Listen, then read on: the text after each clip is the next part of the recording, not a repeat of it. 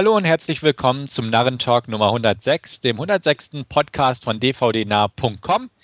Ich bin der Stefan und mit mir heute vertreten am Mikrofon sind unter anderem der Wolfgang, hallo.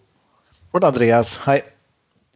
Ja, wie ihr hört, sind wir diesmal wieder vollständig und ja, weichen auch nicht vom gängigen Schema ab. Dementsprechend vier Trailer heute für euch, drei davon B-Movies und ein etwas arthausigeres Projekt.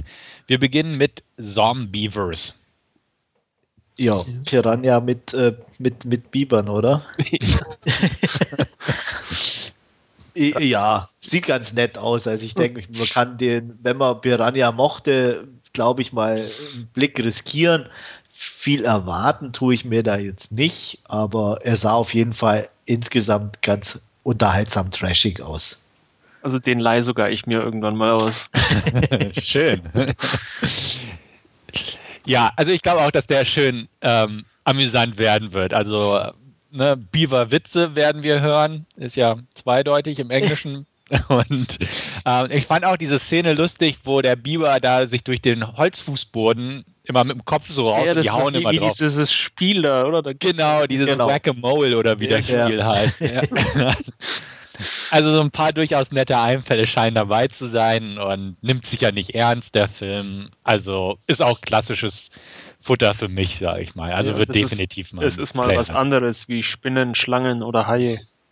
Genau. Richtig, und bis hier der russische Regisseur, der Wanted und so gemacht hat mit seinem Killer-Eichhörnchen-Film, ich glaube im Laufe dieses Jahres noch irgendwie rauskommen wird, ähm, könnte der Killer-Beaver-Zombie-Film vielleicht ein netter Zeitvertreib zwischendurch sein.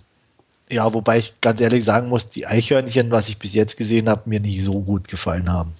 Ja, ist halt abzuwarten, finde ich auch. Also bisher muss ich auch sagen, also der Beaver-Film ist, glaube ich, ein bisschen lustiger. Also ja, muss man wirklich mal hat schauen. mich mehr angesprochen, auf jeden Fall. Ich, ja. ich sehe gerade den Brüllerspruch auf dem Zombievers Plakat äh, mit dem Untertitel You'll all be damned. Sehr schön. Ja. Ja. Hm?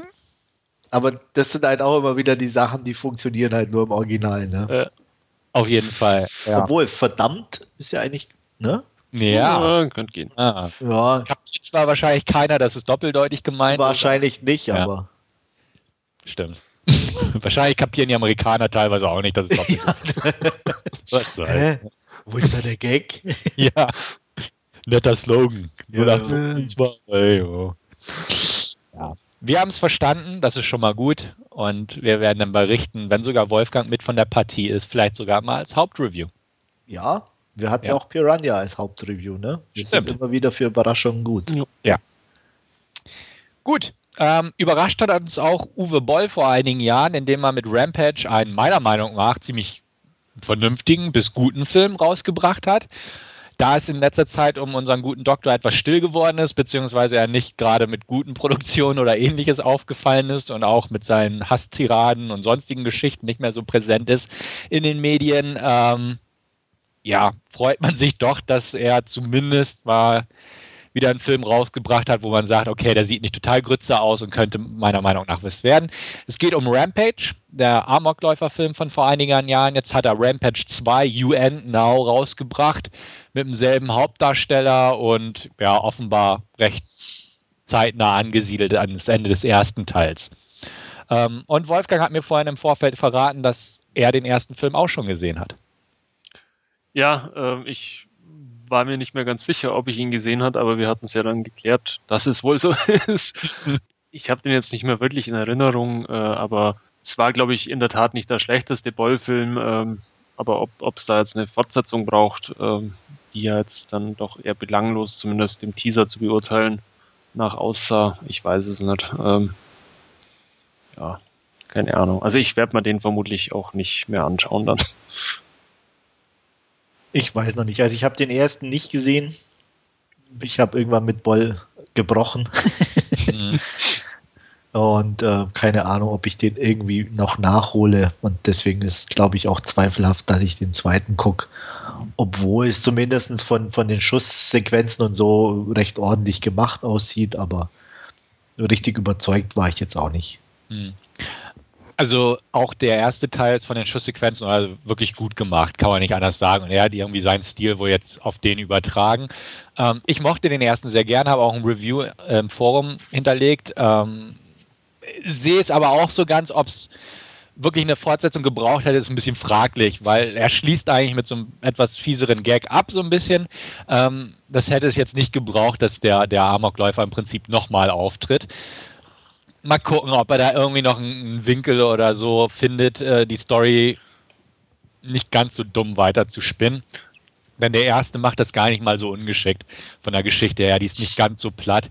Ich wollte ähm, gerade sagen, ich bin mir nicht mehr sicher, ob ich mich richtig erinnere, aber ich glaube, der hat schon so ein paar so kritische Untertöne mhm. mit, mit drin gehabt. Also er war eine ganz stupide äh, als Film. Genau. Ähm, ja. Ja, und deswegen denke ich auch, Vielleicht kriegt es irgendwie hin, ähm, sodass es zumindest ein brauchbarer Film wird. Vielleicht wahrscheinlich nicht mehr ganz so gut wie den ersten Teil, weil es wirklich mehr vom selben aussieht, einfach vom Trailer her. Ähm, mal gucken. Also da bin ich jetzt nicht so ganz von abgeneigt, äh, wie so manch anderes Projekt aus der Bollschmiede in letzter Zeit so. Also mal gucken. Ähm, zumindest ist der Hauptdarsteller wieder dabei und wie gesagt, vom Look her sieht er auch genauso aus, von der Inszenierung her.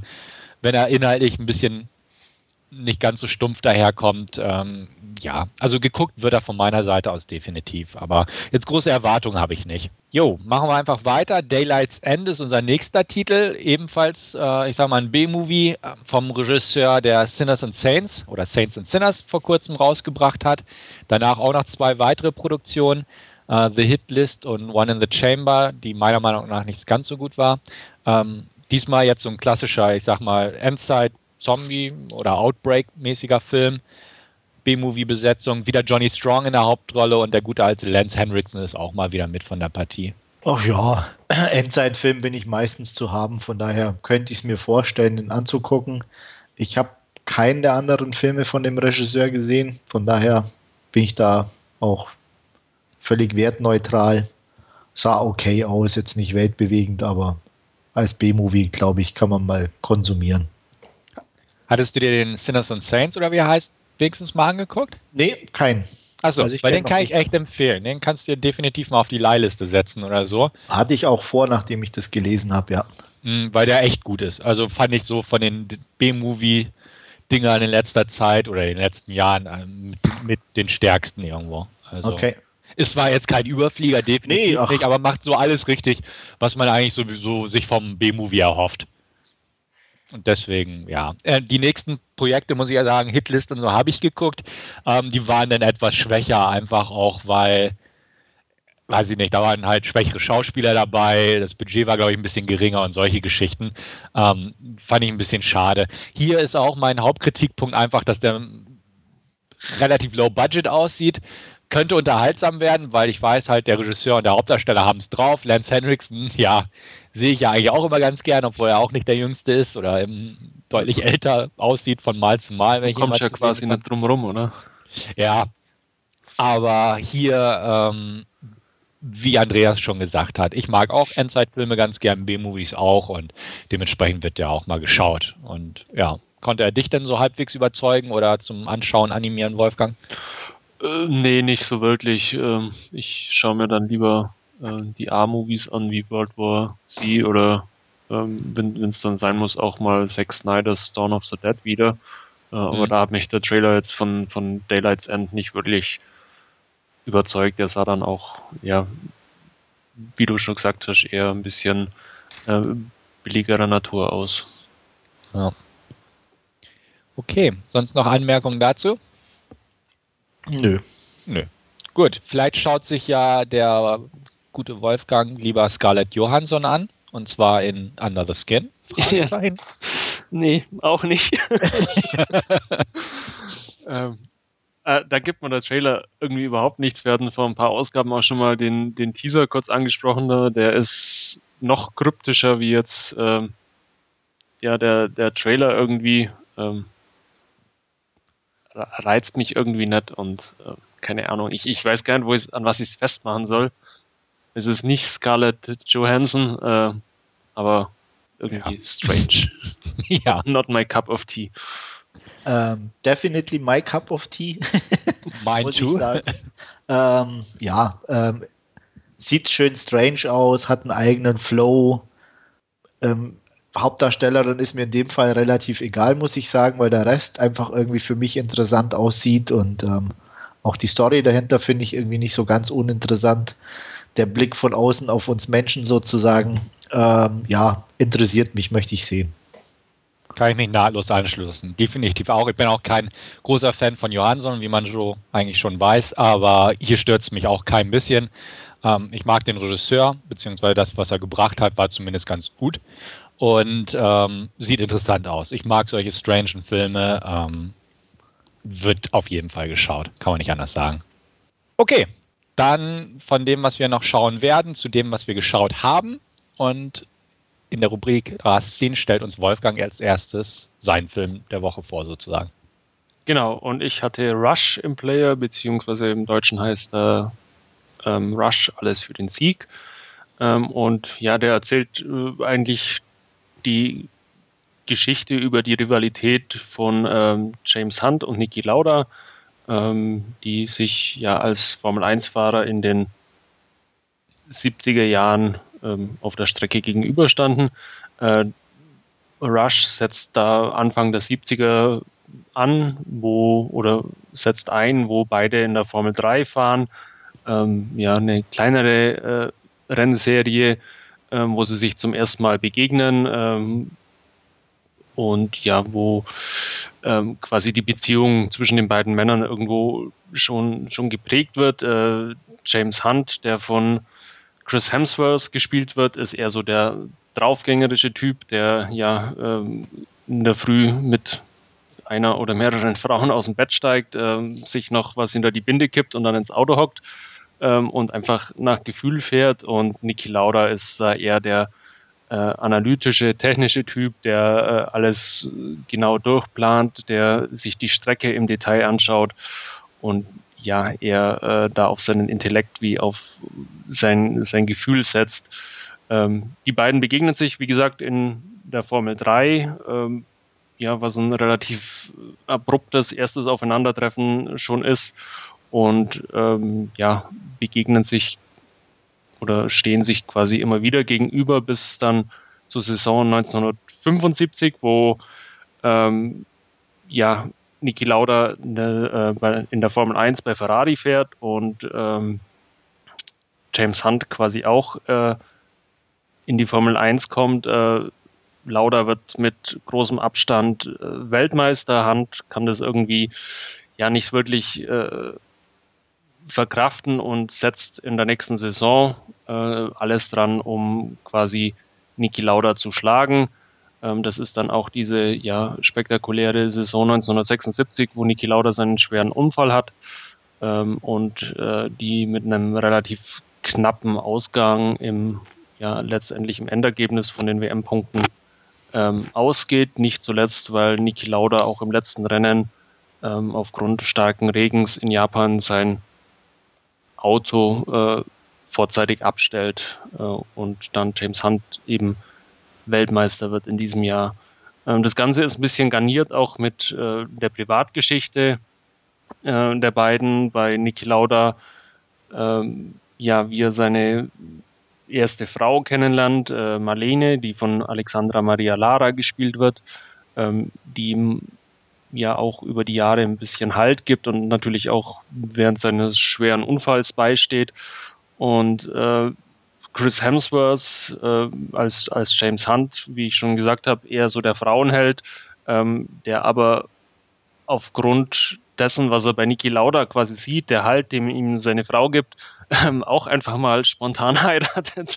Mhm. Ähm, der tut das mit äh, Olivia Wilde, die ja äh, das Model Susie Miller spielt, da allerdings ja weniger erfolgreich ist in dem, was ihm diese Beziehung quasi gibt äh, Olivia Wilde auch eher nur in einer kleinen Nebenrolle. Also es ist nicht wirklich ein großer Part, den sie da in dem Film spielt. Ähm, ja, äh, gedreht ist das Ganze von Ron Howard und ähm, ja, er sagt, er es ist so ähm, auf wahren Gegebenheiten basierend, aber es ist kein Dokumentarfilm, also es ist schon alles äh, ein bisschen einfach für äh, das Kinopublikum äh, zugespitzt und ähm, ja, entsprechend aufbereitet. Also es ist nicht wirklich ähm, eins zu eins das, was passiert ist. Ich könnte es jetzt auch gar nicht festmachen. Ähm, ich kenne zwar auch so ein bisschen diese, diese Geschichte oder diese Rivalität zwischen Niki Lauda und ähm, James Hunt, die ist mir durchaus bekannt. Und natürlich ähm, auch die Bilder von, von Laudas äh, Unfall hat der ein oder andere sicherlich schon mal gesehen, wenn er sich für Motorsport interessiert, ähm, was natürlich im Film auch alles entsprechend ähm, vorkommt. Aber es ist, wie gesagt, äh, nicht äh, ja, äh, alles für bare Münze zu nehmen. Ähm, nichtsdestotrotz fand ich mich extrem gut unterhalten äh, bei dem Film. Auch durchaus für Nicht-Formel-1-Fans äh, zu empfehlen, dass doch eher ein äh, ja, normaler Sportfilm ist, wo es eher um die Rivalität dieser beiden Männer gibt, die sich aber durchaus auch entsprechend äh, wertschätzen. Ähm, und ja, kann man sich durchaus mal an, anschauen. Ähm, wie gesagt, ich fand mich sehr gut unterhalten. Ähm, das Einzige, was mir ein bisschen ja, als, als Negatives ähm, auffiel, ist, ist die Tatsache, dass das Ganze vielleicht schon fast ein bisschen ähm, gehetzt wirkt, da wie gesagt ähm, über mehrere Jahre geht und dann natürlich ähm, auch relativ schnell gewisse Ereignisse ähm, abhandelt. Äh, das ist vielleicht so der einzige große Negativpunkt, den ich an dem Film sehe. Aber wie gesagt, äh, ansonsten hat er mir sehr viel Spaß gemacht und ich würde dem dementsprechend auch mit 9 von 10 Punkten bewerten. Okay. Doch schon recht hoch die Wertung. Ja. Ne? Ähm, die Rennszenen so sind, sind richtig gut oder sind die eher so nebensächlich und es geht wirklich mehr um die. Ähm, also die sind gut, die sind, sind auch gut gemacht, ähm, aber das Hauptaugenmerk liegt in der Tat eher auf ähm, der Beziehung der beiden zueinander. Also es ist jetzt kein äh, Rennfilm, wo dann alles äh, richtig auf der Strecke ausgetragen wird. Es ist natürlich ein Hauptbestandteil des Films, äh, ist klar, aber ähm, nicht, ähm, ja, man, man wird nicht erschlagen. Also es ist nicht so, wenn, wenn du keine Formel 1 oder kein Formel 1 Fan bist, dass du jetzt auf einmal äh, rundenlang hier den Autos zuschauen musst, musst. Das ist nicht der Fall, sondern ist mhm. dann eher an, an einzelnen kurzen äh, ja, Sequenzen an so einem Rennwochenende festgemacht. Okay. Ja, ich habe den schon lange auf der Leihliste stehen. Werden dann sicher gucken. Äh, aber es ist mehr, dann doch eher mehr Drama denn Actionfilm eigentlich, oder? Ja, auf alle Fälle. Na, mal gucken. Ja. also ich, ich, bin auch ein bisschen zwiegespalten, muss ich ganz ja. ehrlich sagen, vom Trailer her von, äh, von Daniel Brühl mit seinem Dialekt. Also, äh, also ich es ist auf der einen Seite schon faszinierend, wie gut er ihn eigentlich hinbekommen hat. Aber ich da dachte mir dann auch nach dem Trailer, über den ganzen Film hinweg, weiß also ich, nicht, ob es mich eher nerven würde. Ich fand es herausragend, ganz ehrlich. Also ja? Daniel Brühl ist mit Abstand äh, der beste Darsteller im Film und ähm, du sehnst dich eigentlich quasi immer, wenn, wenn so, eine, so, eine, so ein Part von James Hunt kommt, was er gerade in seinem Leben macht und wie er ja, sein Auto optimiert und was auch immer. Äh, du sehen, oder mir ging es zumindest so, dass ich mich schon wieder so ein bisschen auf diesen Lauda-Handlungsstrang gefreut habe, weil einfach äh, Daniel Brühl das äh, so fantastisch irgendwie gemacht hat in meinen Augen. Okay. Mhm. Ja, wie gesagt, also da war ich mir einfach ein bisschen unsicher, aber ähm, jetzt nicht irgendwo, dass ich pauschal gesagt habe, nee und äh, sondern einfach nur, wo ich mir dachte, okay, ob es über den ganzen Film. Aber also ich glaube, er, er driften auch relativ gut lauter, wenn man ja, absolut. Aus, aus Fernsehen aus der aktuellen Formel 1 oder so, wo er auch als Co-Kommentator äh, tätig ist. Ähm, also passt schon. Es ist schon eine wirklich gute Leistung, die er da abliefert. Also ich, wie gesagt, ich werde mal sicher gucken, weil interessieren tut er mich auf jeden Fall. Ja. Ich werde ihn auch auf die Leihliste setzen und dann auf dem Weg auf gucken, weil, also ich bin nicht so ein Freund von Formel 1 und solche Geschichten. Ich habe eine Doku über die Rivalität, glaube ich, auf NTV oder so mal gesehen. Ja. Ähm, also deswegen prinzipiell ist mein Interesse eigentlich schon abgedeckt. Aber wenn es ein unterhaltsamer Film ist und so, kann man den gewiss mal im Player schieben. Ähm, mal gucken, ob er mir dann auch gefällt, sagen wir es mal so. Ja, ich bin gespannt. Mhm. Ja, und das war es dann eigentlich auch schon wieder von meiner Seite. Okay, dann mache ich einfach mal weiter. Ich habe mir einen Film auf Blu-ray angeguckt und einen Film im Kino. Und beginnen werde ich mit dem aus dem Heimkino. Da waren es die Unfassbaren, im Englischen Now You See Me. Ähm, worum geht's? Es geht um ja, eine kleine Gruppe aus Illusionisten oder Mentalisten oder Zauberer, wie auch immer. Quasi eine Kreuzung aus diesen Fähigkeiten bzw. Ja, Talenten, sage ich mal. Die werden am Anfang des Films rekrutiert von einer geheimnisvollen Person sozusagen, werden in ein Haus beordert über so eine Karte, die sie jeweils an sich auf einmal finden und ähm, dort quasi vor einem Plan gestellt, den sie annehmen können oder umsetzen können oder auch nicht. Zeitsprung, ich glaube ein knappes Jahr in die Gegenwart. Ähm, da sind sie inzwischen in einer Las Vegas Show tätig, beziehungsweise feiern gerade die Premiere. Wird sehr gehypt, auch weil ein finanzstarker Investor dahinter steckt, gespielt von Michael Caine in dem Fall.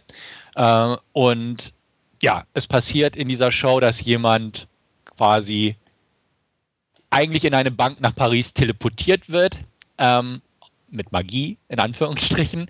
Äh, und äh, als man dann halt feststellt, plötzlich die Bank ist tatsächlich ausgeraubt worden, ähm, wird das FBI natürlich gleich informiert und äh, versucht der ganzen Sache auf die Schliche zu kommen, weil natürlich glaubt man nicht an Magie und versucht dahinter zu kommen, wie das denn geschehen ist ist. Ähm, das baut natürlich einen riesen Medienhype auf und ähm, die nächste Show ist auch schon geplant. Alle Augen richten sich natürlich auf die Show, ob irgendwas ähnliches dann passieren wird. Weil natürlich werden sie nicht alle verhaftet, weil man ihnen nicht wirklich konkret was nachweisen kann. Und ähm, bei der zweiten Show passiert dann wiederum etwas, ähm, was ich gar nicht erst spoilern möchte. Und von da aus entwickelt sich halt im Prinzip ein Katz-und-Maus-Spiel. Was denn hinter dieser ganzen Sache steckt, was für eine Organisation ob er, oder ob es ein Einzelgänger ist, der sie rekrutiert hat und was das Ganze überhaupt auf sich hat, wie sie ihre Coups, sage ich mal, durchführen konnten, ob das jetzt wahre Magie ist oder doch irgendwelche Illusionen und so. Ähm, das Ganze wird auch dadurch bereichert, sage ich mal, dass ein anderer ehemaliger Illusionist, gespielt von Morgan Freeman, ins Spiel kommt. Der hat sich inzwischen zur Aufgabe gemacht, ähm, ja, die Tricks der Leute aufzudecken, auch fürs Fernsehen, für seine eigene Show. Gibt es ja auch hier, ich sage mal, im echten Free TV teilweise so Sendungen, wo halt die Tricks nachgestellt werden und so ähnlich. Und äh, er macht es sich dann quasi zur Aufgabe, auch die zu entlarven als die Schwindler, die sie eigentlich sind, beziehungsweise ihre eigenen Tricks herauszustellen, sodass man sie dann auch entsprechend verhaften kann. Was bei dem Film auf, auffällt, ist einfach seine starke Besetzung. Ähm, die Mitglieder des Illusionistenteams werden gespielt von Jesse Eisenberg, Woody Harrelson, Ilsa Fischer und Dave Franco. Ähm, die ermittelnden Beamten, die ihm versuchen, halt auf die Schliche zu kommen, werden gespielt von Mark Ruffalo und als Interpol-Agentin auch Melanie Laurent, die man ja aus Tarantinos Inglourious Bastards kennt. Michael Caine als Investor, Morgan Freeman und dann noch ein paar andere bekannte Gesichter in den Nebenrollen wie Michael Kelly oder Common ähm, runden eigentlich das Ensemble ab, das durchweg hochklassig ist und ähm, auch wirklich spielfreudige Leistung an den Tag legt, was einfach Spaß macht. Also man merkt, die waren mit, mit Spielfreude dabei. Äh, ist nicht nur einfach ein Gehaltscheck oder so, sondern man, man sieht ihnen den Spaß, sag ich mal, an der Sache an. Ähm, inszeniert wurde das Ganze von Louis Leterrier, den ich eigentlich nicht so toll finde als Regisseur, ähm, hier aber erstaunlich vernünftig zugange ist und auch mit den CGI-Effekten Gott sei Dank nicht übertreibt. Ähm, ich hatte kürzlich das Gespräch mit Andreas, ähm, wo es darum ging, ja, muss man denn wirklich einen Film über Zauberei und sowas mit CGI sage ich mal, kreieren, diese entsprechenden Effekte, beziehungsweise das dann halt auch doch deutlich spektakulärer gestalten. Ich fand das jetzt gar nicht so störend im Falle des Films oder im Falle des Endprodukts. Klar sieht man, wenn man es weiß, vor allem auch, ähm, dass es CGI-Effekte sind, logisch, aber es ist jetzt nicht so gemacht, dass es mich irgendwie aus dem Film gerissen hat oder so. Ähm, grundsätzlich vergleiche ich den Film einfach mit einer Las Vegas Zaubereishow. Man sollte sie sich im Prinzip ansehen, ohne groß drüber nachzudenken. Also im Prinzip sich zurücklehnen und die Show genießen, ähm, ohne jetzt auf Macken zu achten, denn die gibt es durchaus zu finden, auch teilweise recht große. Ähm, Plotlöcher werden da so anzuführen, auf jeden Fall. Ähm, substanziell ist eigentlich so gut wie nichts an dem Film. Also das gesamte Konstrukt ist sehr einfach gestrickt, wenn dann, sage ich mal, der Vorhang beiseite gezogen wird am Ende. Ähm, auch über das Ende an sich, wer denn halt diese geheimnisvolle Person ist, kann man sich streiten, ob das nun wirklich hm, gut oder clever war, den zu wählen oder das so enden zu lassen. Egal, sage ich mal. Ähm, denn ich fand mich gut unterhalten, kann den Film wirklich empfehlen. Ähm, hätte mich auch im Kino nicht geärgert, wenn ich den Film geguckt hätte. Der ist jetzt auf Blu-ray in einer in der Kinofassung und in der Extended Version erhältlich. Die Kinofassung läuft, glaube ich, knapp unter zwei Stunden und die Extended rund zwei Stunden. Wir haben die Extended geguckt hier im Bekanntenkreis und ähm, ich ja, habe keinen Schnittbericht oder so gesehen. Ich ahne, welche Szene wahrscheinlich neu ist, weil die so ein bisschen Hintergrundmaterial reinbringt und die hätte man durchaus rauskürzen können. Ich fand sie jetzt aber nicht störend. Ich kann, mag mich auch irren, dass diese Szene gar nicht betroffen ist, sage ich mal. Ähm, ich fand den Film kurzweilig, trotz der Laufzeit. Er hat eine nette Dosis an Action zwischendurch, eine Verfolgungsjagd und ähnliches ähm, wird geboten. Die Shows sind recht spektakulär und schick gemacht, wie gesagt, ohne groß, große Übertreibung. Und der Film hat einfach ähm, eine kurzweilige Verlaufsentfaltung. Und in Kombination mit den Darstellern und der durchaus ganz netten Geschichte an sich, wie gesagt, wenn man nicht zu genau drauf schaut, ähm, fühlte ich mich gut unterhalten, vergebe gute 7 von 10 und kann den eigentlich durchaus empfehlen. Unter den richtigen Voraussetzungen. Also der lief in den USA im Sommer, äh, war auch sehr erfolgreich und ist einfach so, so ein Sommer-Popcorn-Kino, kann man sagen. Und ähm, ich sag mal, für so einen Samstag, Sonntag, Nachmittag absolut zu empfehlen, meiner Meinung nach. Und wie schon erwähnt, ich habe den in der Gruppe von meinen Bekannten geguckt und wir waren alle ein bisschen skeptisch am Anfang, auch angesichts des Trailers und so, aber ähm, waren am Ende durchaus alle zufrieden und positiv überrascht von dem Film und daher kann ich durchaus eine Empfehlung geben. Gute 7 von 10 von mir. Interesse von eurer Seite? Ja, auf alle Fälle. Ähm, ich habe den auch auf meiner Leihliste stehen. Ähm, bin gespannt, wann er kommt und ja, ähm, das von dir gesagt unterstreicht das jetzt eigentlich auch nochmal. Wir hatten den Trailer, glaube ich, auch schon mal besprochen. Da waren wir, wie du sagst, alle damals schon ein bisschen skeptisch, dass es auch mhm. durchaus nach hinten losgehen kann. Ähm, aber das klingt jetzt ja wirklich gut und ja, solide für so einen ähm, Unterhaltungsfilm, den man irgendwann mal in den Player legen kann. Von daher von meiner Seite definitiv Interesse. Bedingt, muss ich sagen. ja, wie gesagt, der Trailer hat mich nicht überzeugt. Du beschreibst ihn jetzt interessant. Ich weiß aber trotzdem, bin kein so ein Las Vegas Show-Fan, deswegen ähm, kann ich mir da auch nicht vorstellen, dass mich das so sonderlich reizt. Ich mag auch Zaubern nicht. Ähm, von daher, ich, ich, vielleicht mal so ein Free TV oder so, oder mhm. ähm, ich sag mal als, als Streaming-Angebot, aber selbst Leihen ist mir, glaube ich, echt, ähm, nee, muss ich jetzt nicht direkt haben. Okay. Gut. Ein anderer Film, ähm, der so theoretisch in die Love It or Hate It Kategorie fallen könnte, zumindest bei einigen Fans, ist Robocop. Und ich spreche jetzt nicht unbedingt vom Paul Verhoeven Action-Gewalt-Klassiker, sondern vom neuen PG-13 Robocop aus dem Jahre 2014. Ähm, und genau dieses PG-13 ist es ja schon, was die meisten gleich im Vorfeld in entsetzten, ja, oder zum Rasen gebracht haben. Ähm, gleich vorweg, löst euch einfach von der Vorstellung, dass ihr irgendwie einen brutalo Robocop kriegt. Ihr kriegt ihn nicht. Ähm, Robocop 2014 ist absolut PG-13-freundlich. Ähm, das war Robocop 3 auch schon, muss man auch ganz klar sagen, der auch ziemlich kacke war und deutlich schlechter als Robocop 2014. Ähm, Im Prinzip, der letzte brutale Robocop war Robocop 2 und der war schon echt comichaft strange.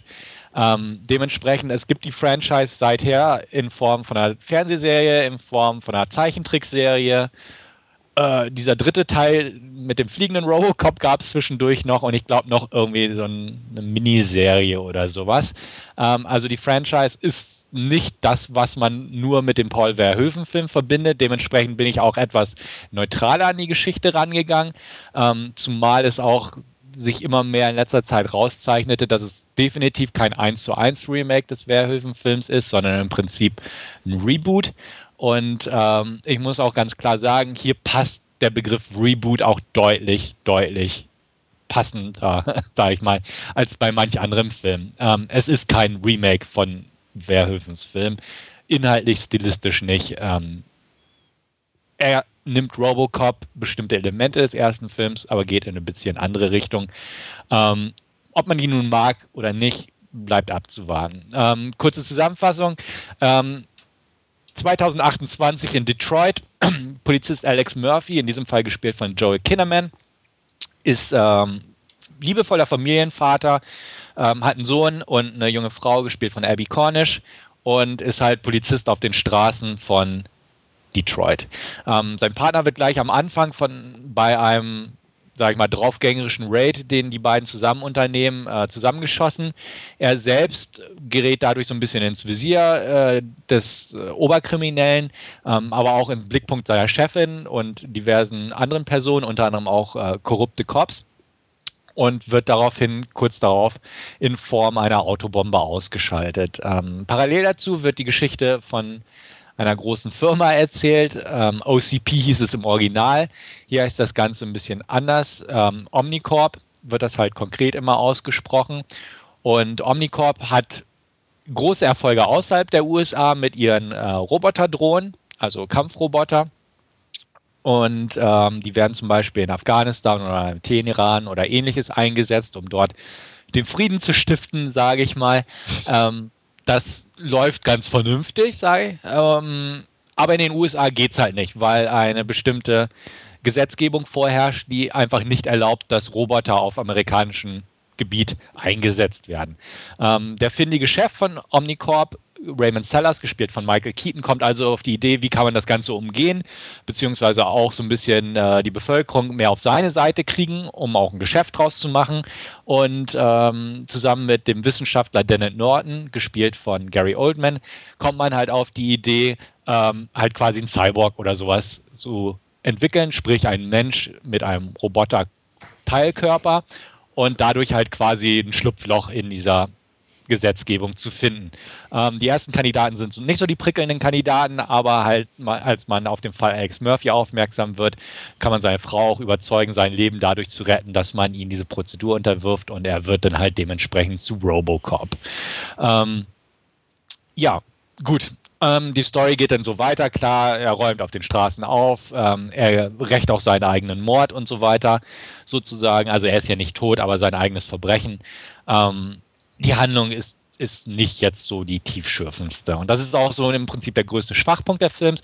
Ähm, er geht definitiv in eine andere Richtung als ähm, Oldmans, äh Quatsch, Verhoevens Film, in dem er mehr auf Familie und ähnliches setzt, was jetzt auch nicht so schlimm ist, wie manch anderer vielleicht denken mag.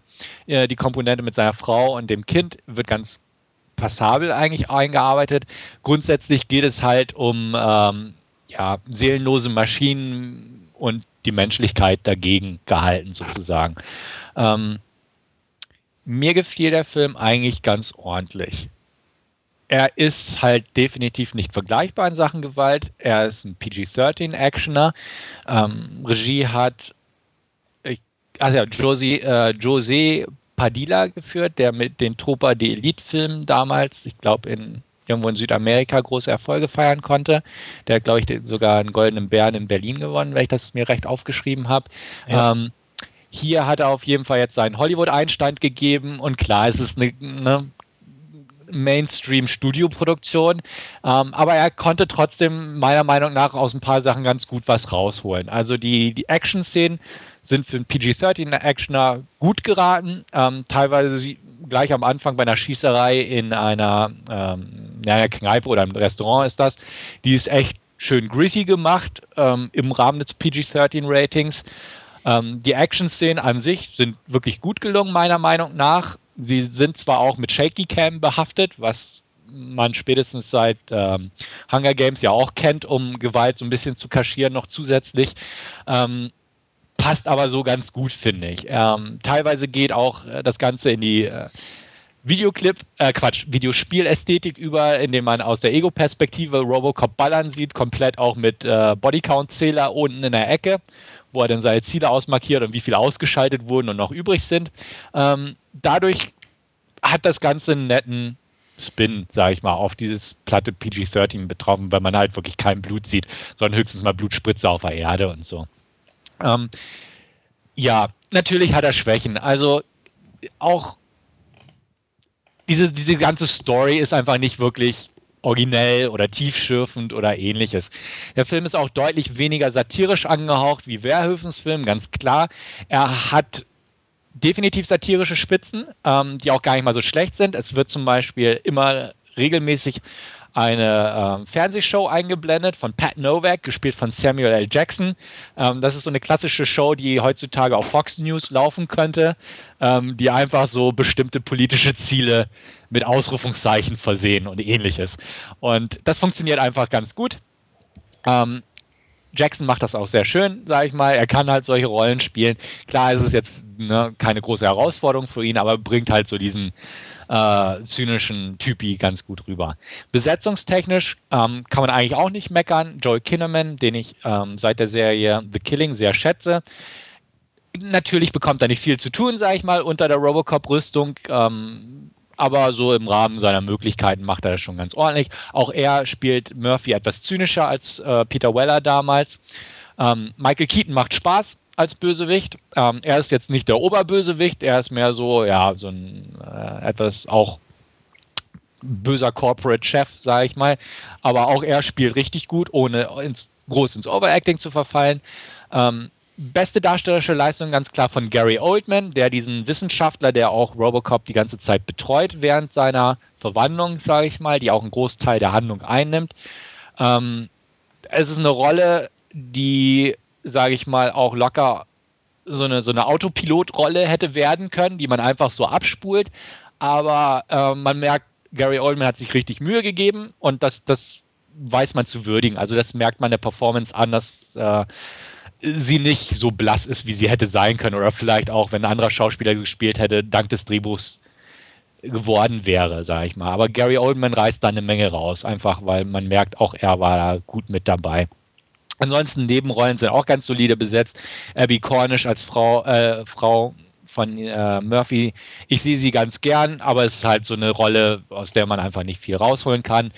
Ähm, ebenfalls mit dabei als äh, böser, ich sag mal, Handlanger ist äh, Jackie Earl Haley, den man als Rorschach aus Watchmen zum Beispiel noch kennt. Spielt eine recht eindimensionale Rolle, einfach als äh, Henchman, sage ich mal, Corporate Henchman, äh, Schrägstrich Militarist, der ihn dann halt dementsprechend jagt und ähnliches. Jay Baruchel, den man zuletzt in ähm, This is the End gesehen hat, spielt äh, den Marketing-Fuzzi an der Seite von Michael Keaton. Auch eine Rolle, die er echt gut spielt. Ja, und ein paar weitere bekannte Gesichter erkennt man auch wieder.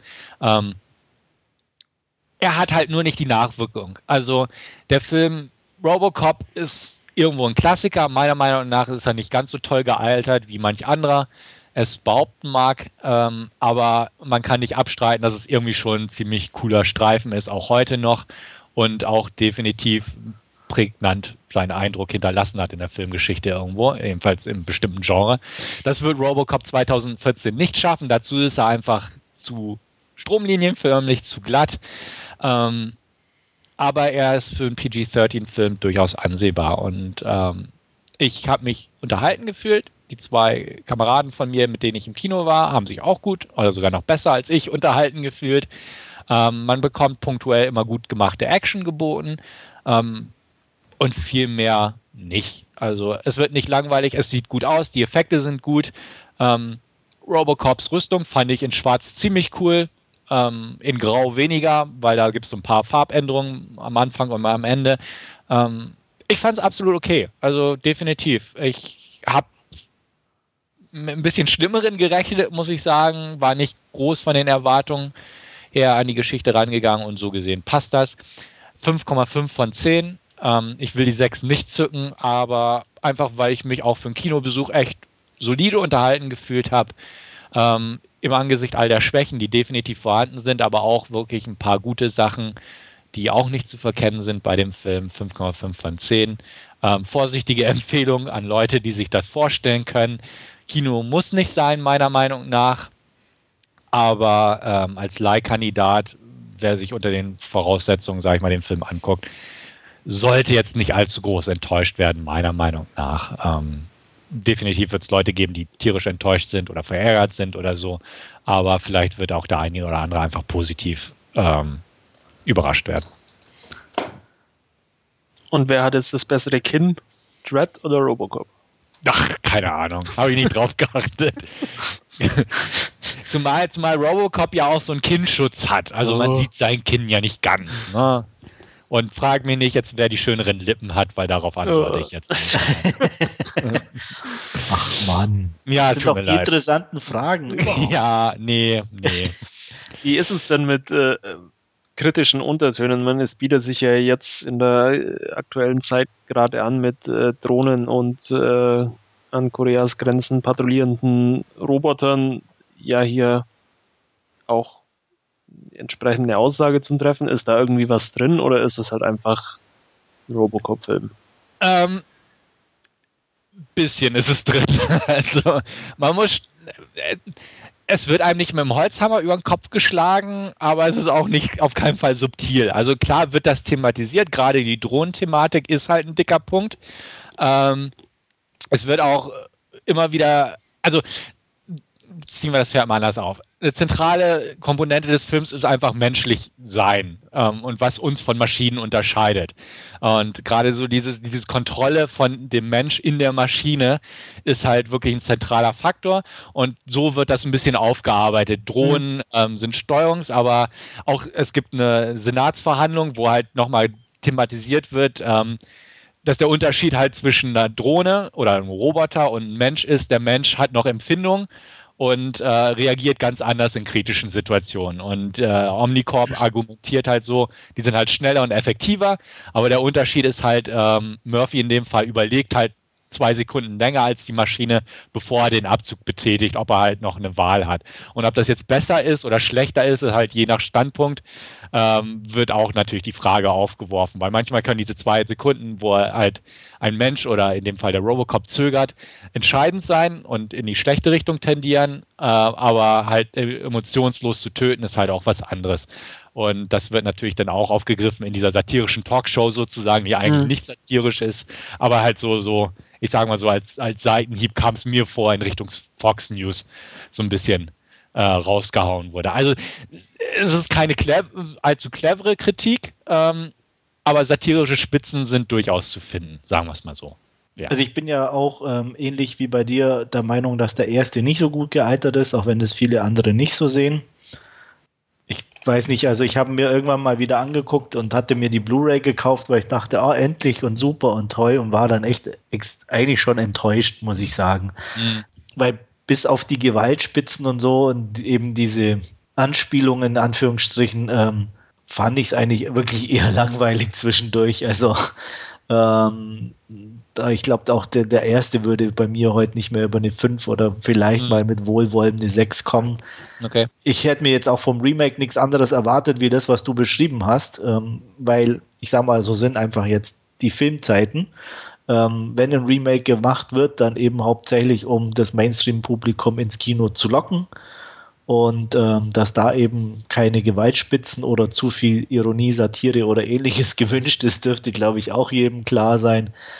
Ähm, ich hätte jetzt zumindest von deiner Beschreibung her aber mit mehr Punkten gerechnet. Ähm, nachdem du dich doch gut unterhalten fühltest und so, äh, hätte ich jetzt eher auf so eine gute 6 zumindest spekuliert nachdem du jetzt dann doch bei 5,5 plus äh, eingefroren bist, äh, denke ich mal, dass wahrscheinlich die Schwächen doch ein bisschen zu eklatant sind, um drüber hinwegzugehen. Ja, will ich gar nicht so sagen. Es ist einfach, was mich so so ein bisschen zurückgehalten hat, ist, dass halt die, die komplette Origin-Story mal wieder aufgedröselt wird. Ne? Ja. Wie er zu Robocop wird, wie er damit zurechtkommt, dass er zum Teil eine Maschine ist, ähm, wie er auf die anderen reagiert und solche Sachen. Und in der Phase gibt es dementsprechend auch verhältnismäßig wenig Action. Es wird zwar immer mal wieder so ein Scharmützel zwischengestreut, aber da dachte ich mir einfach, okay, ich, ne, die Geschichte kenne ich. Ja. Und wenn man jetzt quasi weiterspinnt und sagt, okay, man haut einen zweiten Teil hinterher, wo halt er richtig nochmal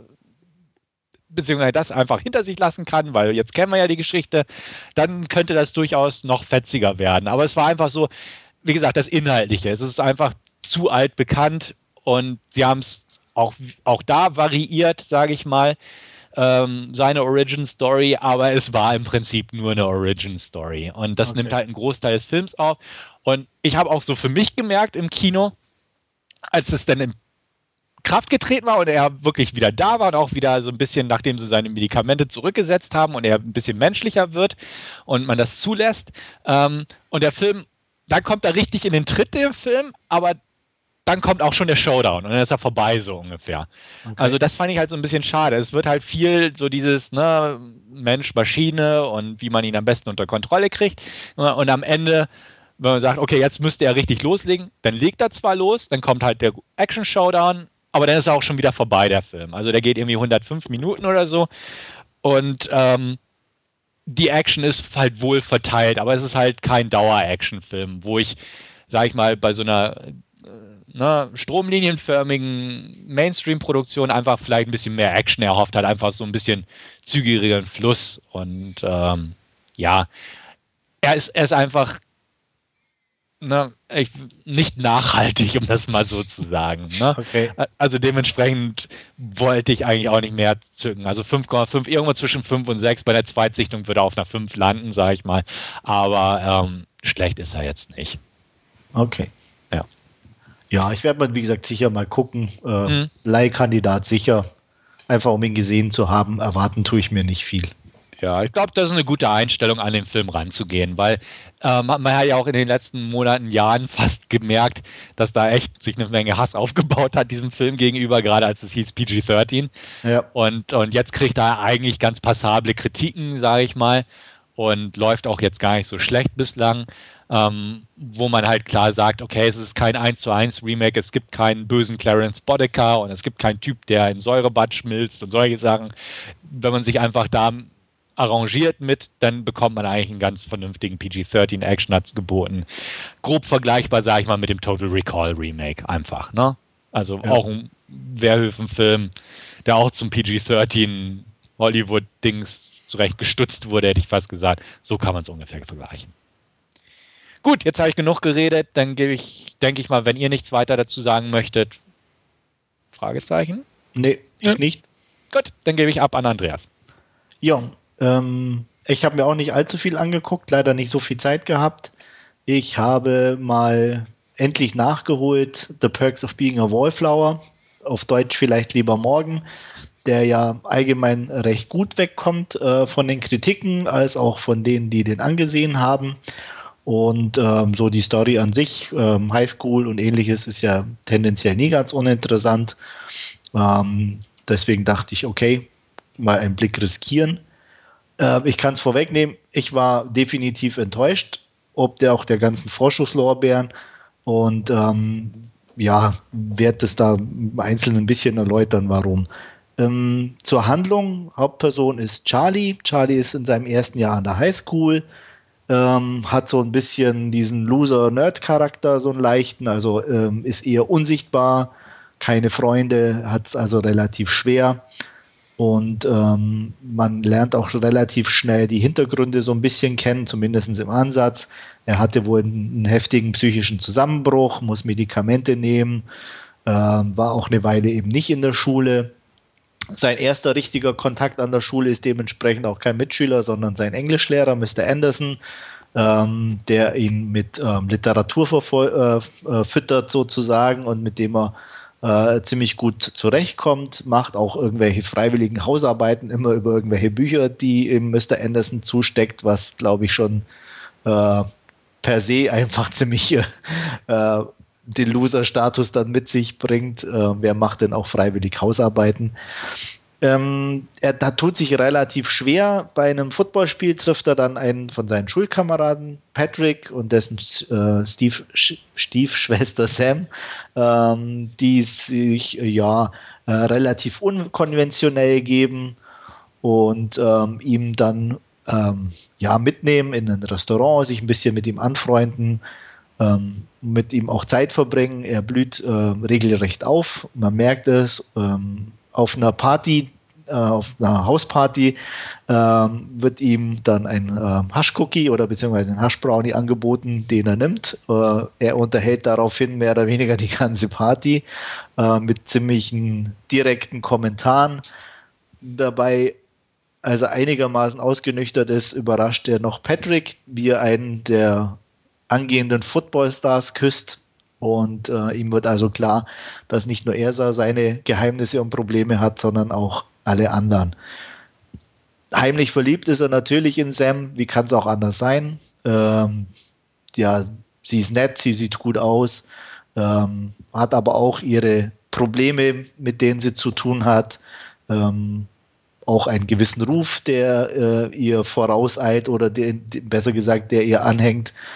Und ähm, ja, es gibt dann Irrungen und Wirrungen innerhalb der Freundschaft. Äh, Charlie ist relativ unsicher, geht dann auch eine Beziehung ein mit einer der Mädels aus der Clique, obwohl er sie eigentlich nicht richtig mag oder nur nett findet. Das Ganze führt dann auch zu einem kurzzeitigen Bruch der, der Clique. Und ähm, erst als ähm, Patrick ähm, Schwierigkeiten in der Schule hat, aufgrund seines Schwulseins, auch mit seinem Freund, ähm, können die ein bisschen wieder zusammenfinden. Und ähm, das Ganze endet mehr oder weniger oder ein direktes Ende gibt es in dem Sinne nicht, sondern die ähm, Patrick und seine Schwester sind etwas älter, verlassen die Highschool und Charlie muss da eben noch ein paar Tage, die er auch genau mitzählt, verbringen und ja, die, das ist die Story ähm, und es geht eben eigentlich nur darum, um, um ein Jahr mehr oder weniger, soweit ich das mitbekommen habe, oder ein Semester, wie man das auch immer nennen möchte.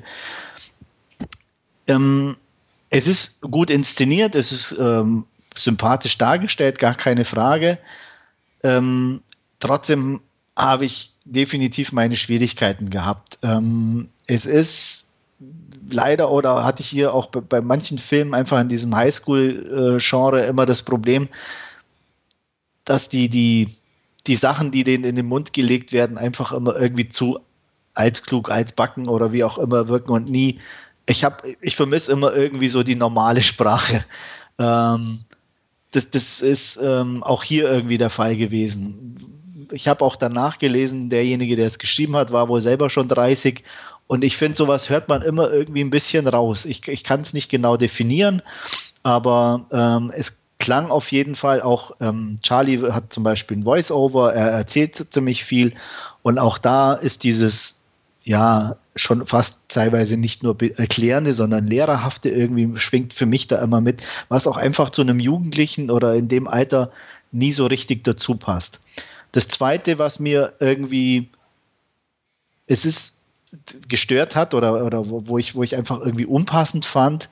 Ähm, ich konnte den, den Figuren teilweise bestimmte Sachen nicht so, so abnehmen. Ähm, das, das größte Problem hatte ich zum Beispiel, dass die alle äh, an dem Theater die Rocky Horror Picture Show machen. Ähm, sorry, das ist 70er. das, ähm, ja, das ist irgendwo, ich weiß auch nicht, keine Ahnung. Ich habe es auch keinem abgenommen, dass sie da wirklich irgendwie mit, mit, mit Feuereifer bei der Sache sind. Das war so, so richtig, ähm, ja, ich weiß auch nicht, Theater. Ähm, also wirklich was vorgemacht, aber es war nie irgendwie überzeugend. Und was mich dann eigentlich am meisten gestört hat, ist so an der Rolle von Charlie, dass es nicht irgendwie er nur ein Problem hat, mit dem er zurechtkommen muss, sondern ich glaube irgendwie 20 so ungefähr. Also es kommt immer wieder was Neues auf und was Neues auf.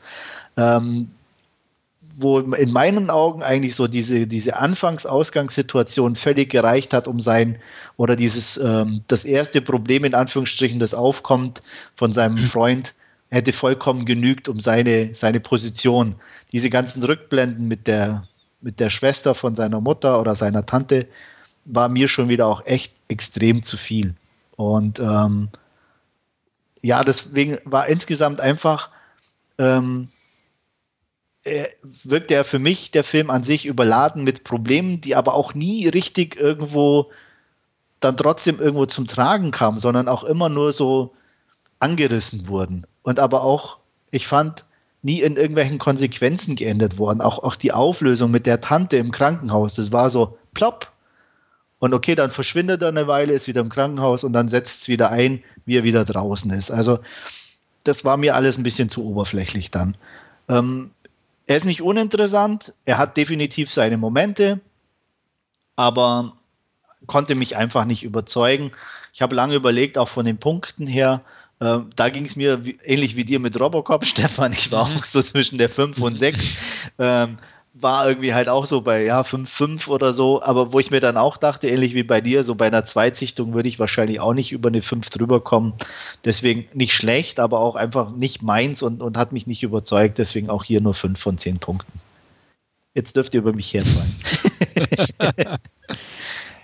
ich fand den Film super sympathisch irgendwie, weiß ich nicht. Ähm, vielleicht war auch. Ja, das ist auch sein auch Bonus. Muss ich wirklich, da kann ich dir zustimmen. Er ist sympathisch, ja. Ja, vielleicht war ich auch einfach in der richtigen Stimmung dafür. Also ich fand ihn besser als du, um das mal so zu sagen. Ich kann es verstehen, also teils, klar.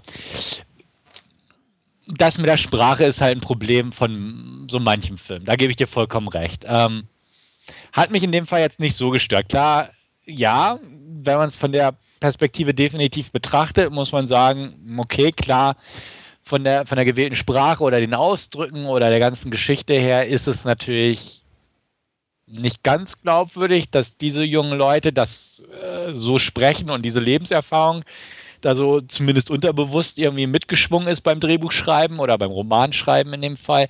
Ähm, ja, kann ich sehen, aber so als Ganzes einfach hat es mich irgendwie nicht gestört, vielleicht weil ich die Figuren sympathisch fand, die, die einfach irgendwie so das Rundrum. Die Musik fand ich gut gewählt. Ähm, Absolut, kann ich zustimmen. Und deswegen vom Gesamtpaket hat mich der Film einfach mehr, äh, ich will jetzt nicht sagen begeistern können, aber auf jeden Fall sehr gut unterhalten können irgendwie. Und ähm, ist jetzt auch schon ein bisschen her, über ein halbes Jahr, dass ich ihn gesehen habe. Ich möchte ihn auf jeden Fall nochmal gucken auch. Ähm, bin gespannt, wie er denn so bei der Zweitsichtung äh, zu Buche schlägt. Aber so einfach von, von den Schauspielern, von bestimmten Szenen her, von der Stimmung her, ähm, habe ich den sehr gut in Erinnerung und habe ihn damals auch recht gut bewertet. Ich weiß gar nicht, ob es eine starke 7 war. Irgendwie sowas muss es gewesen sein.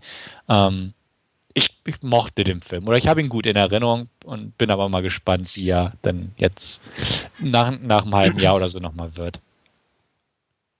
Also ich habe den auch schon gesehen, ich muss aber gestehen, ich kann mich nicht mehr wirklich dran erinnern. ähm, auch eins, ja genau, so ging, es ist wirklich auch so ein Ding, wo ich dann hinterher auch dachte, okay, und ähm, jetzt irgendwie so blieb aber auch nicht viel äh, hängen. Ja, ich habe aber gerade nachgeschaut, ich habe ihn auch relativ gut bewertet damals. Ähm, und ich glaube, Stefan, das, was du in, im ersten Atemzug gesagt hast, trifft es eigentlich, glaube ich, auch ganz gut, dass es so ein extrem stimmungsabhängiger Film ist, auch ähm, wenn man gerade in der Stimmung ist für ja so ein bisschen ähm, so eine Coming-of-Age-Geschichte, will ich jetzt fast sagen, dann wenn die einen im richtigen Moment trifft, dann, dann ist man da, glaube ich, wirklich begeistert dafür. Und wenn man da äh, nicht, nicht offen ist oder so, dann fu funktioniert der Film, glaube ich, auch nicht. Ja. Ich sehe gerade, ich habe mit der 8 von 10 tatsächlich bewertet. Ja, ich sage, er kommt ja auch insgesamt echt gut weg und so. Also deswegen ja. war ich auch echt neugierig und habe mir gedacht, okay, mhm. ähm, hört sich ja wirklich gut an alles und so. Aber. Also, also ich hatte geschrieben dazu einen Kurzkommentar im anderen Forum. Feine Geschichte, feiner Soundtrack, feine vermittelte Stimmung, feine Emma, feine übrige Besetzung, feiner Film. 8 von 10. das war so mein Kommentar dazu. Ähm, wie gesagt, also ich fand ihn damals echt gut. Ich habe ihn auch nicht schlecht in Erinnerung. Ich kann es nachvollziehen, was Andreas gesagt hat, aber unter den Gesichtspunkten bin ich auch definitiv mal auf eine Zweitsichtung gespannt. Ja. Weil kann wirklich sein, dass ich an dem Tag einfach so einen Film brauchte oder so, was weiß ich. Mal gucken. Ja, gut, ich mache das ja bei mir selten von richtig Stimmung abhängig oder so. Ähm, also ich habe da eher ein Problem damit, so ähm, Hardcore-Dramen oder sonstigen ja. Sachen, dass mir da irgendwie da die Stimmung irgendwie passen muss. Ähm, ob das jetzt ein, eine Coming-of-Age oder sonstige Geschichte ist, ist mir eigentlich egal. Ähm, aber wie gesagt, es war einfach insgesamt zu viel, was mich einfach so an, an, an Kleinigkeiten oder auch größeren Sachen einfach anfing zu stören.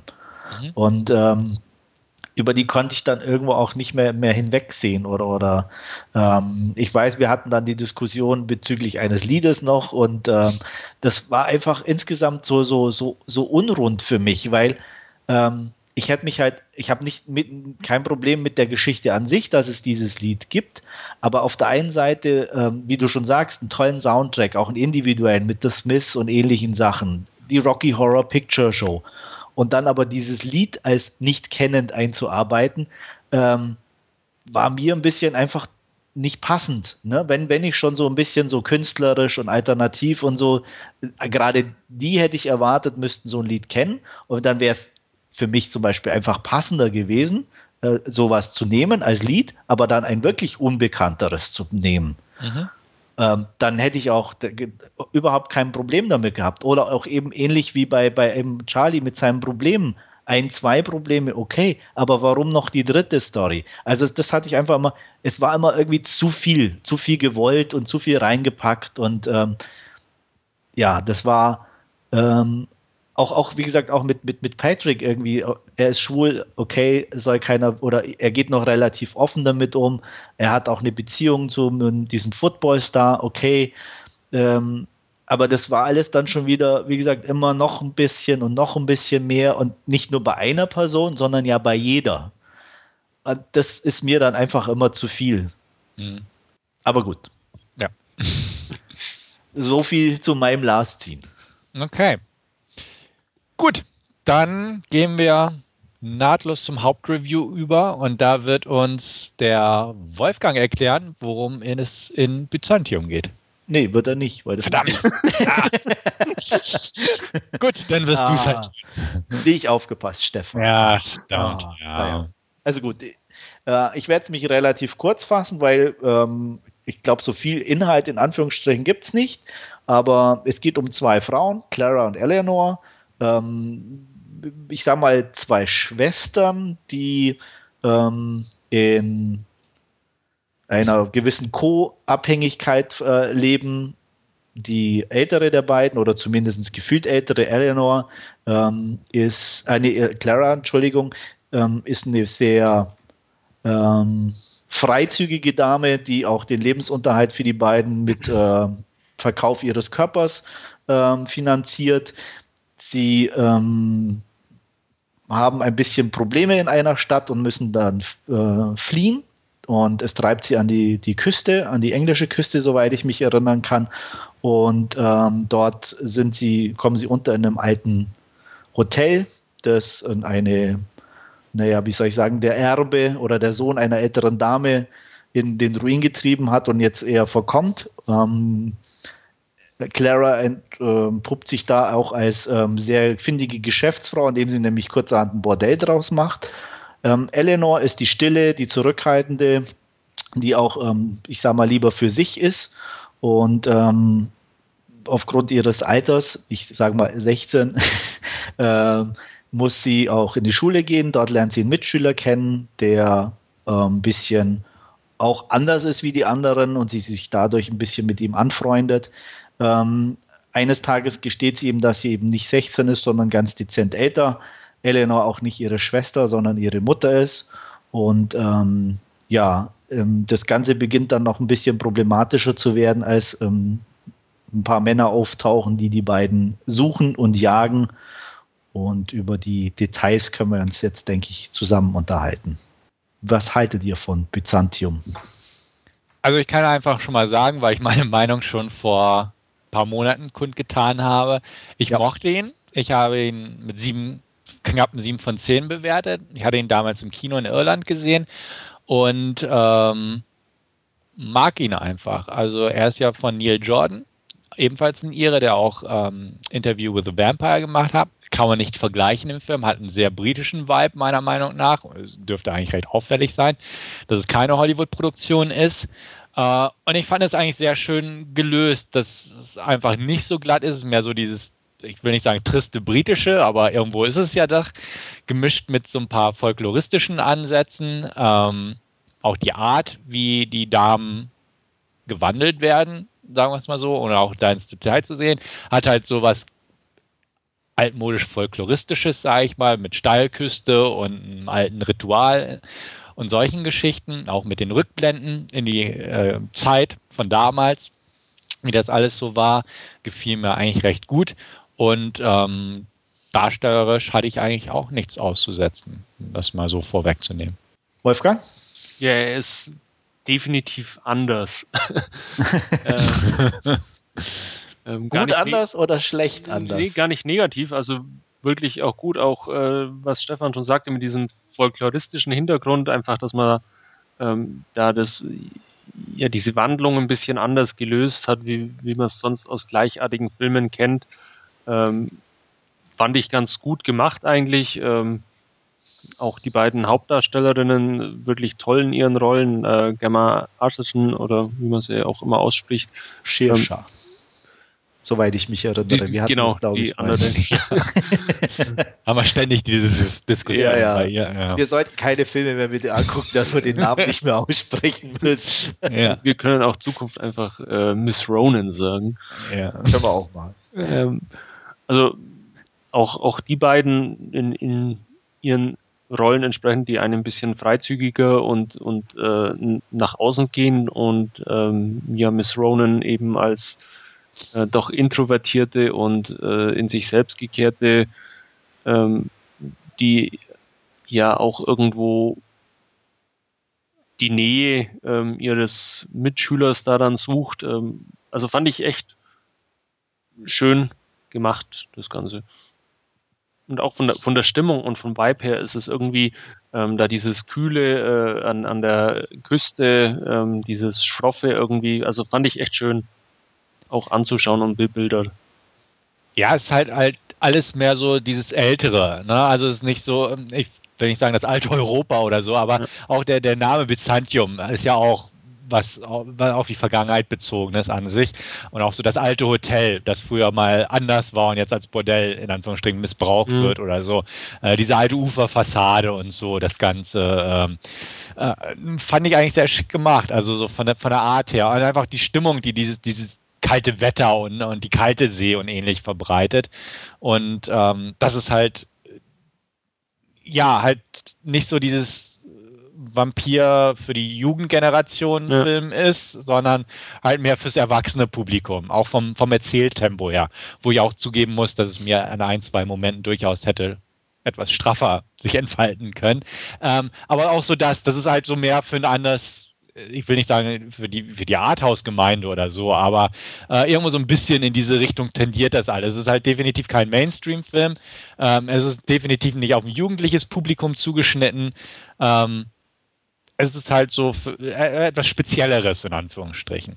Ja, definitiv. Ähm, ich fand aber trotzdem, also hm, mir hat irgendwas gefehlt. Ich weiß es nicht, aber es ist so, ja, es ist ein blödes Klischee für einen Vampirfilm, aber ein bisschen blutleer.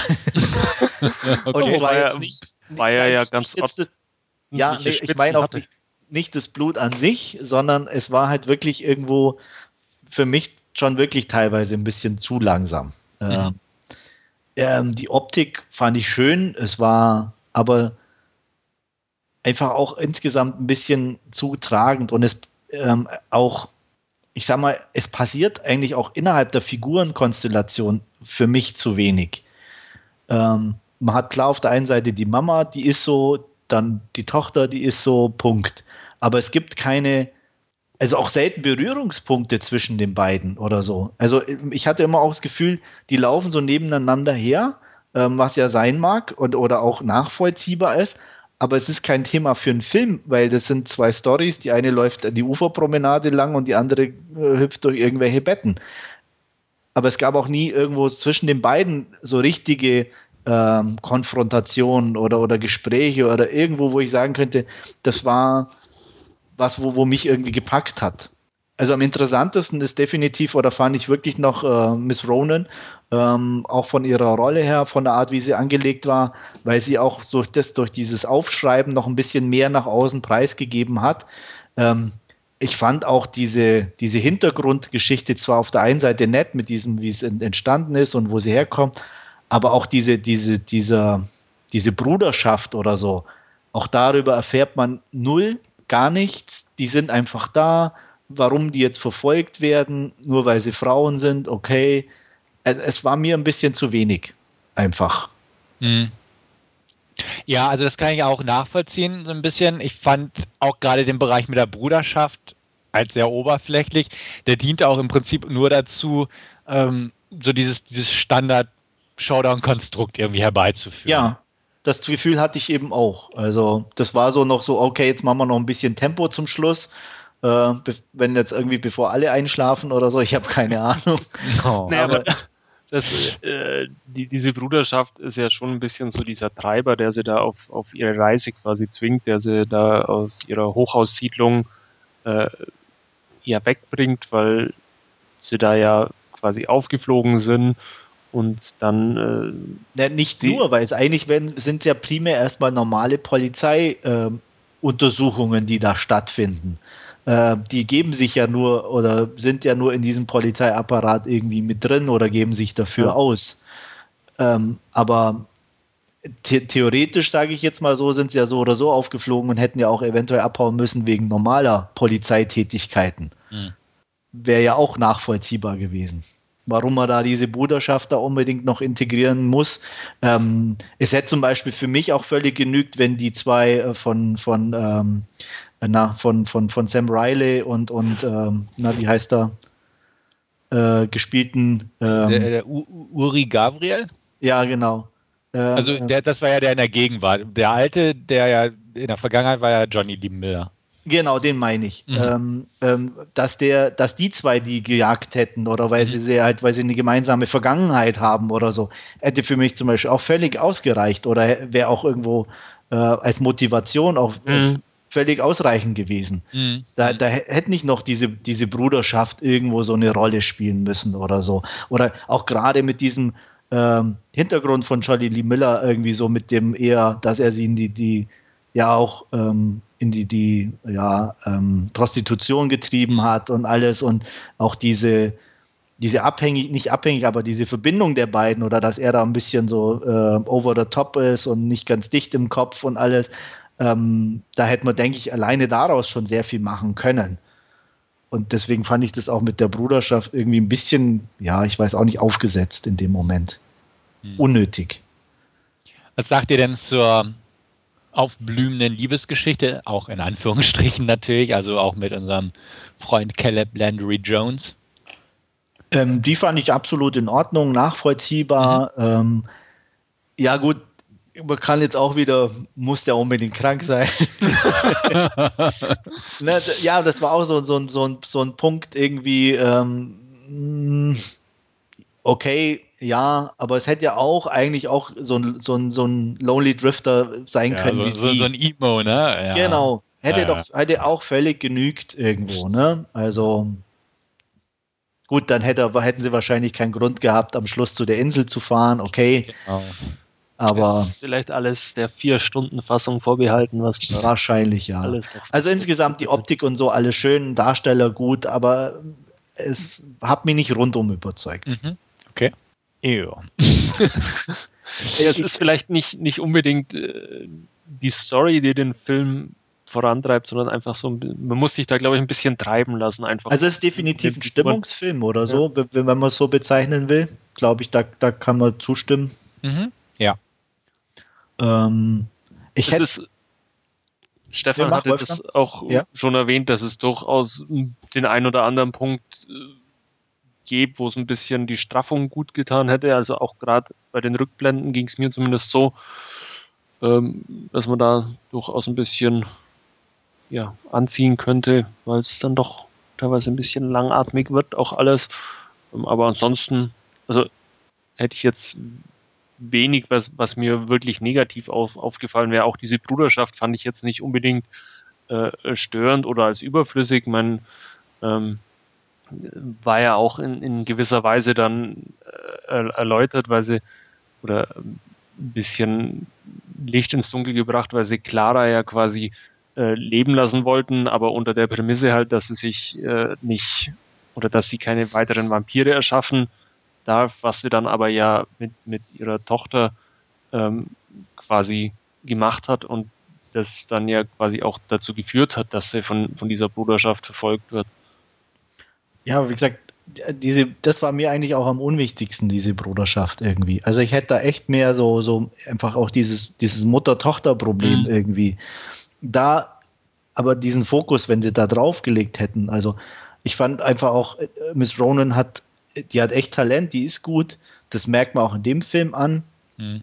Und da, das wäre eigentlich äh, super, obwohl ich die Gemma da ein bisschen, ähm, sage ich mal, auf der schwächeren Seite sehe, hätte ich mir da echt mehr Interaktion zwischen den beiden, auch irgendwelche, was weiß ich, Diskussionen, irgendwas gewünscht, dass da irgendwas stattfindet. Aber da war ja nichts. Auch, auch ihr, wie soll ich sagen, von, von Schirscher, einfach ihr, ähm, ja, sie hatte irgendwie mehr so diesen, diesen, diesen Gothic-Touch auch irgendwie. Also dieses, dieses wirklich aus dem Mittelalter stammend und so.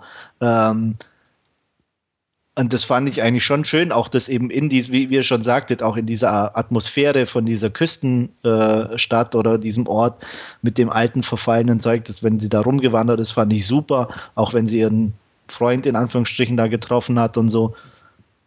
Da war ich voll dabei. Mhm. Aber ich fand das, dieses, das alte in Anführungsstrichen, wie äh, eigentlich relativ uninteressant. Ähm, im was weiß ich, wie vielen Jahrhundert, wie sie da gemacht wurden oder so. Auch diese Flashbacks. Die haben mich, teilweise haben mich auch so ein bisschen immer rausgerissen. Genau, das also fand das ich auch echt schade irgendwie. Also ich wäre lieber mehr in der Gegenwart gewesen, hätte da mehr über Mutter-Tochter-Verbindung irgendwo gehabt und so und, und das Ganze ähm, hätte ich dann wesentlich interessanter gefunden, auch mit der Optik zusammen und allem. Das hätte dann wirklich was, was Besseres abgegeben. Hm, so, wie gesagt, war ich da nicht so, so ganz dabei. Also das fände ich durchaus auch äh, besser, wenn man da diese Rückblenden auf das Nötigste reduziert hat, weil da, da ging es mir ähnlich, dass die immer irgendwie ein bisschen ja, ähm, ja deplatziert will ich jetzt nicht sagen, aber nee, aber wie Stefan sagt, es hat ein bisschen ja. so aus dieser Stimmung mhm. in, in der Jetztzeit einfach immer ein bisschen rausgerissen ja. irgendwo. Und das ich, fand ich eben auch echt sehr schade. Ja. ja. Also wie gesagt, ich mochte den Film gern. Ähm, die Punkte, die ich auch gerade erwähnt habe und auch von euch gehört habe, kann ich absolut sehen. Ähm, hatte aber schöne Sequenzen einfach drin. Also ich fand den Wasserfall schick, äh, auch wenn das keinen Sinn ergibt. Egal. Roter Wasserfall, toll. Ja, sah definitiv gut aus, ja. keine Frage. Also. Und wie du auch so erwähnt hast, einfach so die, diese, diese stimmungsvollen Sachen, wo sie an der Küste lang geht oder auch diese Klavierspielszene ist einfach ja, schön gemacht. Und, absolut. Ähm, Fand ich auch. Also und darstellertechnisch auch gut. Klar, die Männer waren so ein bisschen im Hintergrund, äh, jedenfalls die von der Bruderschaft da. Ähm, Landry Jones mag ich eigentlich recht gern. Ähm, Andreas, du wirst ihn demnächst hoffentlich mal in Antiviral sehen. Ähm, Wenn ich endlich dazukomme, ja. Ich, ja, da spielt er auch gut. Er, er, er, profitiert natürlich von seinem Aussehen irgendwo. Ne? Er ist er hat halt diese, diese Blässe, diese Sommersprossen und so. Ja, aber wo, wobei es schon, ah, ich weiß, also er, er, er macht es einem auch nicht leicht irgendwie. Also er wirkte schon so. Er wirkt eigenwillig irgendwie. Also, also ja, ich war auch von seiner immer, Art immer her bisschen, irgendwie. Ja, mhm. hergerissen ist jetzt gut oder ist es mir schon wieder fast am Overacten so ein bisschen. Okay. Ne? Ja. Ah, also ich, ich habe ich hab ihn dann noch relativ neutral befunden sozusagen. Hast, hast es ihm durchgehen lassen? Ich habe es ihm durchgehen lassen. Das ist gut. Ich war großzügig. ja, sehr schön. Muss man ja auch mal sein. Aber ne, ich hatte einen guten Tag. Das ist gut. ja, ja, deswegen, also ich fand, fand es eigentlich passt, der Score passt da. Also ähm, so vom, vom Stimmungsbild sehr schön, aber mit ein paar Schwächen. Also, Absolut, ja. So würde ich es auch umschreiben. Hm. Hat, hat Miss Ronan eigentlich so blaue Augen oder waren das Kontaktlinsen? Ich glaube, in Hannah hatte sie doch auch diese leuchtend blauen Augen. Ja, aber ich glaube, so. da ist schon ein bisschen nachgeholfen. Ist Ganz gut so möglich, ja. Glaube ich nicht, aber es wirkt auf jeden Fall und steht ihr gut. Mhm. Ja, kann man so sagen. ja. Ja. Mir fällt momentan, glaube ich, jetzt irgendwie nichts mehr zu ein irgendwo. Das, das Wichtigste haben wir, denke ich, angesprochen. Ich denke auch, ja. ja. ja. Wertung? Ähm, eine kurze Sache kann ich doch ja, nochmal nachschmeißen. Ähm, wenn ich mir so die beiden Vampirfilme 2013 so nebeneinander stelle, ich beziehe mich jetzt auf den und äh, Jim Jarmuschs Film, da Only Love is Left Alive, der ja auch sehr ruhiges Tempo ja bekanntermaßen hatte, muss ich sagen, Byzantium ist zwar im Vergleich deutlich konventioneller und leichter zugänglich irgendwo, gefiel mir aber auch besser. Also beide Filme sind halt definitiv keine Mainstream-Werke. Ähm, haben aber andere Ansätze. Also es sind zwei interessante Vampirfilme, definitiv zu erwähnen. Jeder für ein eigenes Publikum wiederum. Ähm, würde ich mich jetzt entscheiden müssen, welcher besser ist, würde ich auch, wie meine Wertung auch einen Tick weit äh, widerspiegelt, für den Neil Jordan-Film tendieren. Ähm, einfach weil er so ein bisschen, ja, unterhaltsamer ist irgendwo. Ich weiß es nicht. ähm, ihr, ihr, kennt den anderen halt nicht, deswegen, nee. das, das würde mich auch interessieren. Es ist halt, halt, halt eine andere Stimmung, aber so von diesem Tempo her kann man sie durchaus vergleichen. Ähm, wohingegen der Jarmusch-Film halt nicht ja, einerseits habe ich natürlich kritisiert, dass es hier Rückblenden und so gibt und die immer wieder rausreißen, aber der Jarmusch-Film hat halt diese Rückblenden nicht und lungert sehr in der Gegenwart rum. Also wollen auch manchmal ein bisschen Abwechslung wäre da positiver gesehen. Und hier haben sie so ein bisschen rausgerissen. Also es ist schwer zu vergleichen, aber ähm, es gab halt diese zwei Filme, die mich irgendwie so, ja, angesprochen haben auf dem Level, dass es äh, schon ungewöhnliche Produktionen sind in der Flut der Vampirfilme, die es sonst so gibt und die einfach für den Mainstream definitiv nicht geeignet sind. Ähm, ich kann meine Note einfach wiederholen. Knappe 7 von 10 bleibe ich dabei. Ähm, ja, Punkt. Ja, ich bin auch bei einer 7 von 10. Ich komme nur auf eine gute 5. Okay. Das hätte ich jetzt nicht ganz gedacht. also ich hätte zumindest eine 6 bei dir erwartet. Ja, ich war auch lang am überlegen, dachte mal, ja, eine 6, okay. Aber irgendwie, nee, hat es mich dann doch zu sehr gestört. Einfach auch, ja, ich sag mal so, ich habe es ihm einfach ähm, zum Vorwurf gemacht, dass er einfach zu wenig draus gemacht hat aus einer guten Ausgangssituation oder mit den guten Darstellern, die da eigentlich äh, da gewesen wären. Mhm. Und deswegen bin ich dann einfach auf eine gute 5 runter. Sonst wäre es wahrscheinlich eine 6 gewesen.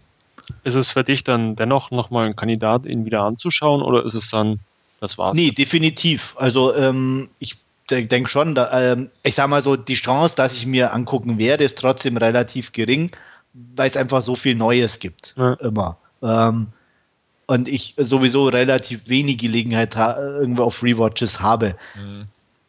Deswegen, und da überlegst du dir natürlich schon gut, was du anguckst. Ja, klar. Ähm, aber ich könnte, wenn er zum Beispiel mal im Free TV läuft oder so, kann ich mir gut vorstellen, da noch mal ein bisschen reinzugucken oder ähm, ich sag mal, für einen Rewatch tue ich mich auch schwer, weil ich ihn jetzt auch nur geliehen hatte. Das heißt, dann müsste ich mir ja kaufen und kaufen, denke ich dann auch eher weniger. Mhm. Ähm, also, aber wie gesagt, allein von der Wertung her ist es jetzt nicht irgendwie so eine Wertung, wo ich sage, nee, den möchte ich nie wieder sehen. Ähm, das sind bei mir dann wirklich nur die un unter fünf Kandidaten, also wo ich dann einfach pauschal sage, nee, das war echt so schlecht. Und schlecht in dem Sinn war der ja nicht. Fünf ist ja immer noch irgendwie Durchschnitt und wie gesagt, äh, gute fünf auf jeden Fall dann auch noch. Ähm, ein bisschen über dem Durchschnitt. Ähm, ja, wie gesagt, es war einfach ein bisschen, ich war ähm, ja, ich hätte mal irgendwo, ich hätte mehr erhofft irgendwie. Ich weiß auch nicht. Also zumindest von dem Gebotenen hätte ich eine andere Herangehensweise, wie gesagt, gewünscht. Und ähm, die guten Sachen wurden einfach ein bisschen zu sehr vernachlässigt. Unter anderem eben Miss Ronan oder eben die, die, die, einfach die, die Szenen in der Neuzeit. Da hätte ich mehr erhofft. Deswegen nur gute fünf. Okay. Gut. Dann würde ich sagen, können wir diese Ausgabe auch getrost abschließen. Gesagt wurde, was gesagt werden musste. Bedanke mich fürs Zuhören. Hoffe, ihr seid beim nächsten Mal auch wieder dabei und verbleibe somit auf Wiederhören. Bis zum nächsten Mal. Tschüss, tschüss. Ja, vielen Dank fürs Zuhören und bis zum nächsten Mal. Tschüss. Bis zum nächsten Mal. Ciao, ciao.